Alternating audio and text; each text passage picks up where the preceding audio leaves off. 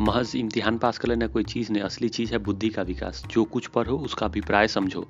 रावण भूमंडल का स्वामी था, ऐसे राज्यों को चक्रवर्ती कहते हैं। आजकल अंग्रेज़ी के राज्य का विस्तार बहुत बड़ा हुआ है, पर उन्हें चक्रवर्ती नहीं कह सकते। संसार में अनेकों राष्ट्र अंग्रेज़ी का आधिपत्य स्वीकार नहीं करते बिल्कुल स्वाधीन। रावण चक्रवर्ती था, संसार के सभी महीप उसे कर देते थे। बड़े बड़े देवता उसकी गुलामी करते थे, आग और पानी के देवता उसके दास थे, मगर अंत क्या हुआ? घमंड ने उसका नाम और निशान तक मिटा दिया। कोई उसे चुल्लू पर पानी देने वाला नहीं बचा। आदमी जो कुकर्म करे करे, पर अभिमान न करे, इतराए नहीं। अभिमान किया और दिन दुनिया दोनों से गया। शैतान का हाल पढ़ा ही होगा। उसे यह अभिमान हुआ कि ईश्वर का उससे बढ़कर कोई भक्त है ही नहीं। अंत ये हुआ कि स्वर्ग से सीधे नर्क में ढकेल दिया गया। साहे रूम ने भी एक बार अहंकार किया और भीख मांग मांग कर मर गया। मान, तुमने तो अभी केवल एक दर्जा पास किया है और अभी से तुम्हारा दिमाग फिर गया है। तब तो तुम आगे पढ़ चुके। ये समझ लो कि तुम अपनी मेहनत से पास नहीं हुए। अंधे के हाथ बटेर लगी है, मगर बटेर केवल एक बार लग सकती है। बार बार नहीं लग सकती। कभी कभी गुली डंटे से भी अंधा चोट निशान पे पड़ जाता है, पर इससे कोई सफल खिलाड़ी नहीं हो जाता। सफल खिलाड़ी वो है जिसका कोई निशान खाली ना जाए। मेरे फेल होने पे मत जाओ। मेरे दर्जों में जाओगे तो दांतों पसीने आ जाएगा। जब अलजबरा और ज्योमेट्री के लोहे के चने चबाने पड़ेंगे और इंग्लिस्तान का इतिहास पढ़ना पड़ेगा। बादशाहों के नाम याद रखना आसान नहीं है। आठ आठ हेनरी हो गुजरे हैं। कौन सा कांड किस हेनरी के समय में हुआ?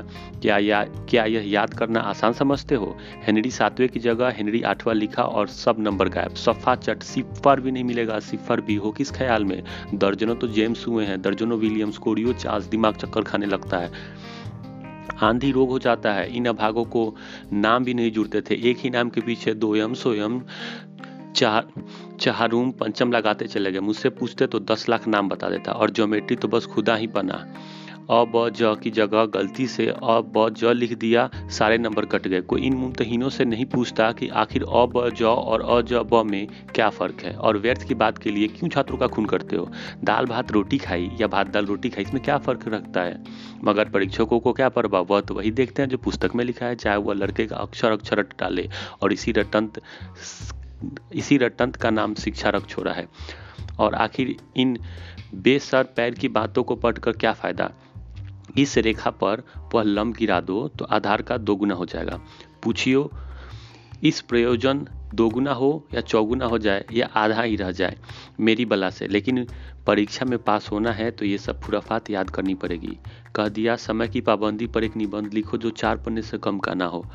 अब आप कॉपी सामने खोले, कलम हाथ में लिए और नाम को रोइए। कौन नहीं जानता कि समय की पाबंदी बहुत अच्छी बात है और इसे आदमी के जीवन में संयम आता है, दूसरों पर उसका स्नेह बढ़ता है और उसके कारोबार में उन्नति होती है। लेकिन जरा सी बात पर चार पन्ने कैसे लिखें? जो बात एक वाक्य में कही जा सकती है, उसे चार पन्ने लिखने की क्या ज़रूरत? मैं तो इसे हिमाकत कहता हूँ। और समय की किफ़ायत नहीं है, बल्कि समय का दुरुपयोग है कि व्यर्थ में किसी बात को ठूस दिया जाए। हम चाहते हैं आदमी जो कुछ कहना चाहता है, चटपट कह दे और आ ले मगर नहीं, आपको चार पन्ने रेंगने पड़ेंगे, चाहे जैसे लिखिए, और पन्ने भी पूरे फुल इसके प्रकार के। या छात्रों पर अत्याचार नहीं है तो क्या है? अनर्थ तो यह है कि कहा जाता है कि संक्षेप में लिखो। समय की पाबंदी पर, समय की पाबंदी पर संक्षेप में एक निबंध लिखो जो चार पन्ने से कम का ना हो। ठीक, संक्षेप में तो चार पन्ने हुए। नहीं नहीं शायद 200-300 पन्ने लिख पाते। तेज भी दौड़ो और धीरे भी दौड़ो। उल्टी भी बात करते हैं और सही भी बात करते हैं।